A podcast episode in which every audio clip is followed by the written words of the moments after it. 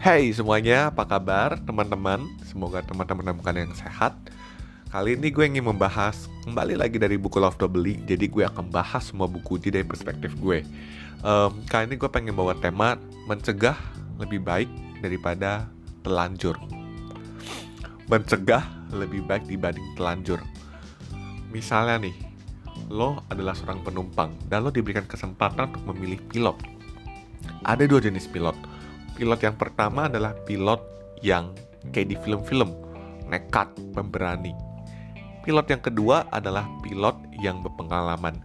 Yang mana yang akan lo pilih? Yang mana yang akan lo pilih?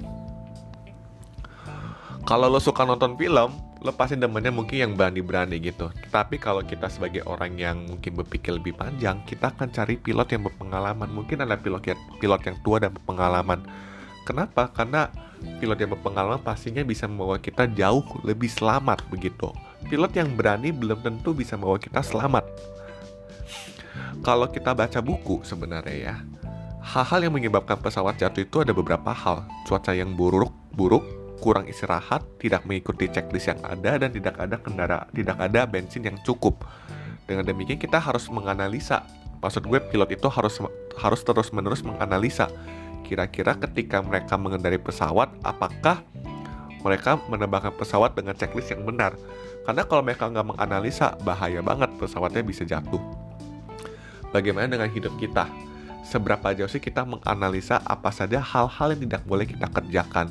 Karena semakin kita kompromi, semakin kita nggak menganalisa pola kita, semakin kita nggak tahu hal-hal apa aja yang wah lo nggak boleh lakuin, kita akan semakin gampang untuk terjatuh ke hal-hal yang nggak perlu. Apalagi kita sebagai manusia tuh nggak pernah luput dari kesalahan dan kita tuh pastinya bisa salah.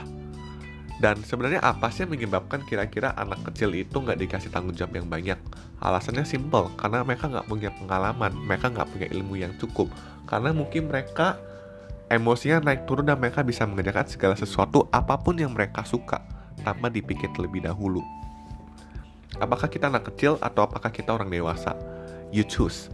Dan ini bukan pertanyaan yang gampang dijawab. Karena bagi gue even though gue mungkin dewasa muda gue merasa gue nggak cukup dewasa sih dalam beberapa hal. Dan sering kali gue selalu terperang, terperangkap dalam pola-pola yang sama nggak bikin hidup gue maju.